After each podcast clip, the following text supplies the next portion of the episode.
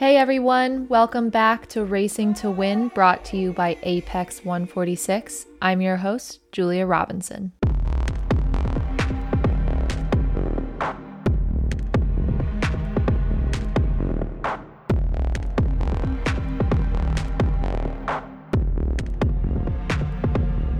All right, so today I've got Connor Walk here with me. Connor, how's it going? Doing well and excited to talk MotoGP today. I'm always excited to talk about MotoGP, as you know. So, where do you want to start? I mean, we're about halfway through the 2022 season. We're on summer break. We're returning to Silverstone in three weeks' time, I believe. Well, let's get your take on the season so far. My take on the season so far. Well, I mean, it's definitely been very competitive. And I think my favorite part is the mix of athletes, teams, manufacturers that we've seen fighting for some of these podiums. I mean, obviously, Quartararo is leading the championship. Aleix Espargaro is right behind him. We did some coverage last week on the rise of Aprilia, and that was some pretty great analysis to unpack. Um, Ducati has been quite up and down. I would say not nearly as consistent, but you know, Zarco, Bagnaia, Bastianini, those three have been really fun to watch as they come and go from the leading groups. Uh, obviously, we're very sad about Suzuki going to be leaving the MotoGP series. It'll be interesting to see what happens with Rins and Mir because I believe they have a long road ahead of them in the series. Um, but yeah, I mean, I think overall it's just been really cool how competitive and the diverse mix of athletes and specifically manufacturers that we've seen leading. I mean, Aprilia obviously stands out, and hopefully we're going to be seeing KTM pull up more because we have seen Binder come and go. Oliveira obviously um, will not be rejoining the factory KTM team next year. Jack Miller will be taking his place, which I definitely want to touch on that topic today. But yeah, I mean, I think the season's just getting started. Yeah, so let's zero in on Brad Binder, being that he's the leading KTM rider this season. Can you give us a little background on how Brad's career has been going? Yeah, so obviously he does have that 2016 Moto3 World Championship. He joined MotoGP in 2020 with KTM. We see him, uh, his contract is through next year. Uh, his first year in MotoGP, he ended the championship in 11th, which is pretty darn good for a evolving manufacturer as well as a rookie. 2021, he jumped quite a bit up and ended the season in sixth place, and he's currently sitting in sixth place now, just behind Enea Bastianini. I believe he's 12 points behind Bastianini. So a lot can change, obviously, race to race with those points. But I mean, I think it'd be great to see him finish in the top five this year, especially, you know, for him and KTM. I agree. That would be huge for Brad and his team to finish in the top five this year. He does have that one podium already, right? Yeah, so in Qatar, uh, he finished second, I believe, which was a great way to open the season. We haven't really seen him come back to that level yet, but you know, the season is still rocking and rolling. But one podium in Qatar, I believe he qualified in seventh, ended in second. And then we've actually only seen one DNF or retirement uh, from him this season, and that was in Portugal. So his finishing rate is pretty darn strong. And actually, we do have some season averages here just to get the ball rolling with Brad Binder and his performance. So, final position averages around seventh, which is pretty good. We want to see him in the top 10. I mean, ideally, you know, we're seeing him more in the top five. Fighting for that podium would be awesome if he could get that down consistently. But one thing that we are going to be looking at, which is definitely holding him back, is the qualifying. So, whereas his 2022 average finishing position right now is around seventh. His qualifying is around 12th, 13th, um, which is not not a great place to start when you're trying to finish in the top five for the world championship. So we do see him unfortunately not make it to Q2 quite often. So he is stuck starting in the back half of the grid. And as we know, there's a lot of room to make up there. Given that he's qualifying in the back half, that is pretty impressive that he's been pulling off a seventh place average final position. Yeah, I agree. And that's a great segue into looking at Brad Binder's strengths. So, pulling some indexes from Apex 146, we've really been able to understand where his strengths, areas of improvements are throughout these races, and as it's evolving throughout the season. This podcast is supported by Sprint GP a new online racing game that allows users to create a unique team, centered around ownership and strategy, Sprint GP is a data driven ecosystem with ties to ground truth to simulate realistic race events for users. The goal is simple build a race team, enter events, earn payouts and points, increase the value of your digital asset. In Sprint GP, you are not only a team owner, but you're a racing coach. To learn more about the Sprint GP racing environment, head on over to sprintgp.com and join the racing community today.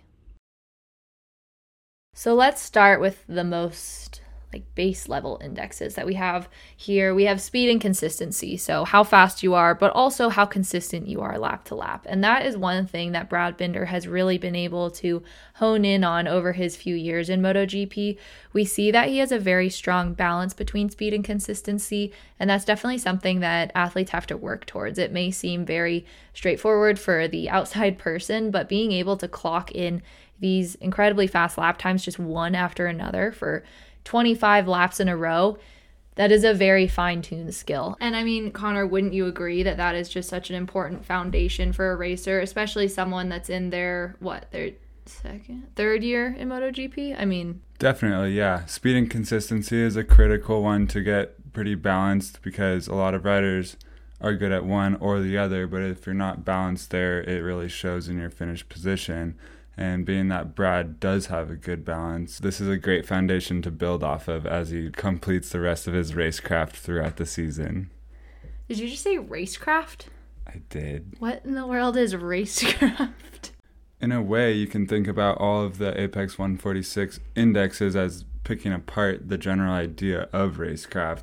Basically, it's just a combination of a riders' overall racing skill combined with their theoretical knowledge based on following someone around a corner maybe five times when they're trying to figure out where on the track would be best to overtake them. They can use their whole career's worth of racing technique to figure out where exactly would be the best point to make that pass is just one example of good racecraft. So racecraft is kind of like a bag of skills that a racer holds based off their experience and it's like always developing and optimizing. Yeah, and you can think of consistency, predator, prey, even hole shotting in a certain way. They're all just little pieces that kind of put that idea together. All right. So Apex 146 has created a racecraft for every athlete. Learn something new every day. Thank you for explaining that. That's not what I thought you meant when you said racecraft. Circling back to Binder, so his first big standout is that he has a very strong balance between that speed and consistency. Now we're going to turn to what I would say is more his awareness on the circuit, and that's like his efficiency between the flags. So, what exactly is efficiency in regards to motorcycle racing? That's a very important question as we introduce this topic. So, efficiency is um, specifically the efficiency index that we're using here is a combination of a rider's ability to get off the grid in a productive manner, but then also their ability to make strategic passes that hold.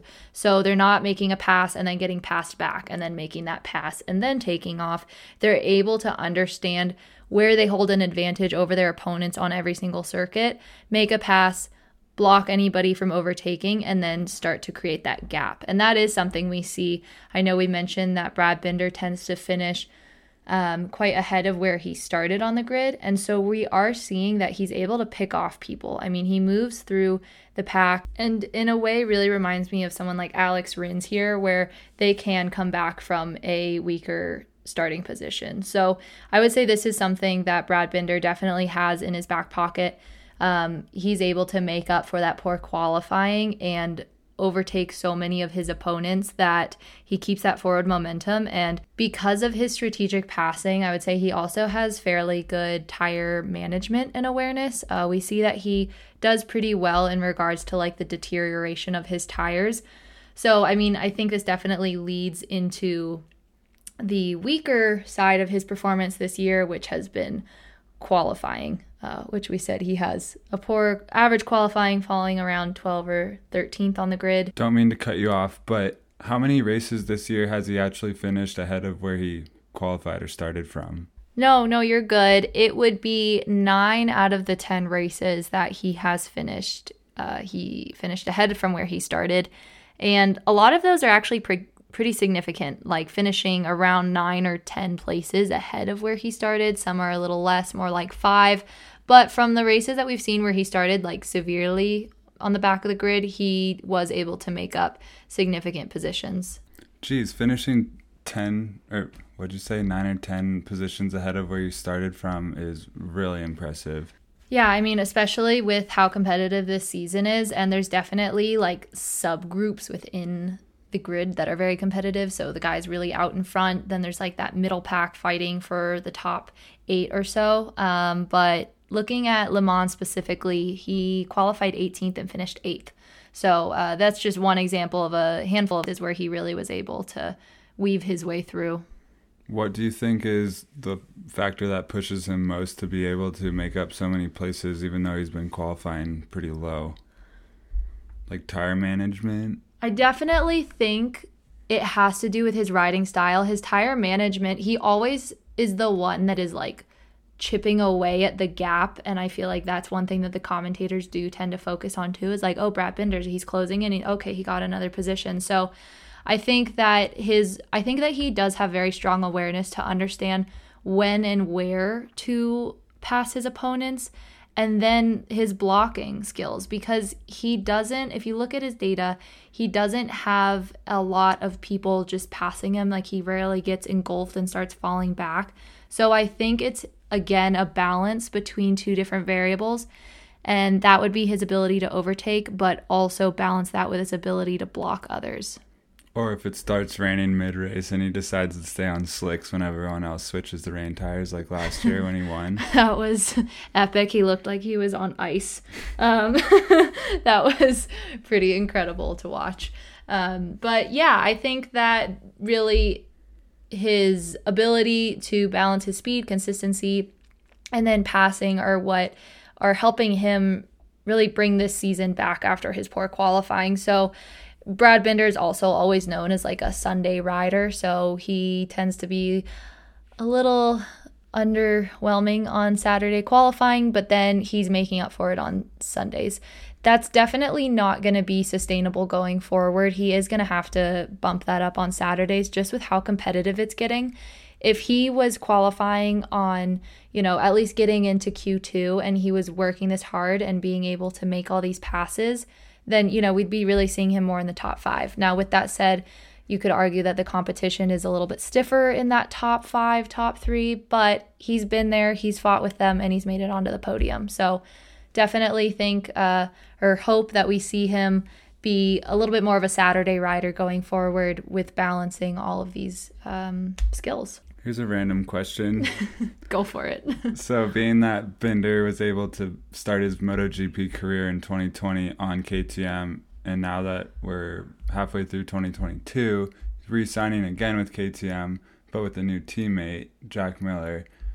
Do you think Miller's going to be on the struggle bus trying to figure out the KTM, or do you think he's going to pick it up pretty quick? Because Ducatis sure are different. Yeah, I mean, I do think, I mean, Brad came in at an interesting time with KTM and you know he's had his highs and lows. We've seen him on the podium a lot. We've also seen him have some darker days but I would say that him and Miller have a pretty similar riding style. You see them both really manhandle the bike and they're able to prevail in mixed conditions where some people tend to slip up a little bit more, especially like wet conditions.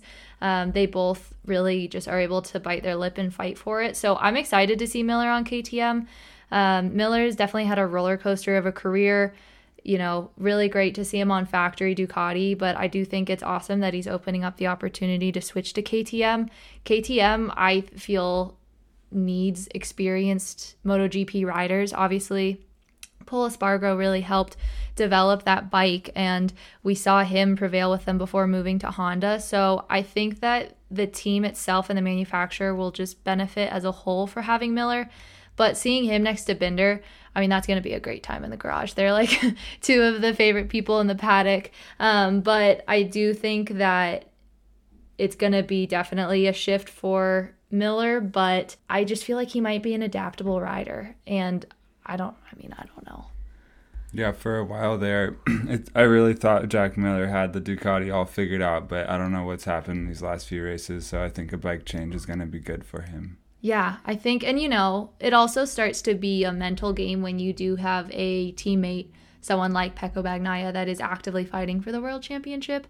Um, so I think that we should probably do an episode on Jack Miller. I think to better understand the transition of Miller to KTM, we really should dig into his data and see uh, what we can pull out of there. So maybe we should plan on doing that next week as a good segue into Ducati. We can start with Miller as he's Binder's new teammate. Let's do it. Well, that's a wrap as we cover Brad Binder, his 2022 season so far with the factory KTM team. Going forward, we will be releasing Racing to Win episodes every single Tuesday, so we'll be able to get some weekend coverage in there once the season starts back up. I will also be a co host on the Sprint GP live Twitter spaces every Thursday at 11 a.m. Eastern Standard Time. So, if any of our listeners have any questions, any points they want to discuss, suggestions, or requests of riders to cover, teams to cover, you can join us there on Twitter Join the conversation, join the racing community, and learn more about all your favorite riders. To learn more about those Twitter spaces, be sure to follow both Sprint GP and Apex 146 on Twitter, Instagram. You can check out our websites, join us on Discord. We're always here to talk racing and support the community. Thank you all for listening, and thank you, Connor, for joining the conversation. Thank you. That was a good chat. We'll be back next week. It looks like we're going to be talking Jack Miller, his ride on Ducati, and his switch over to KTM. So be sure to tune in next Tuesday for that and have a great week.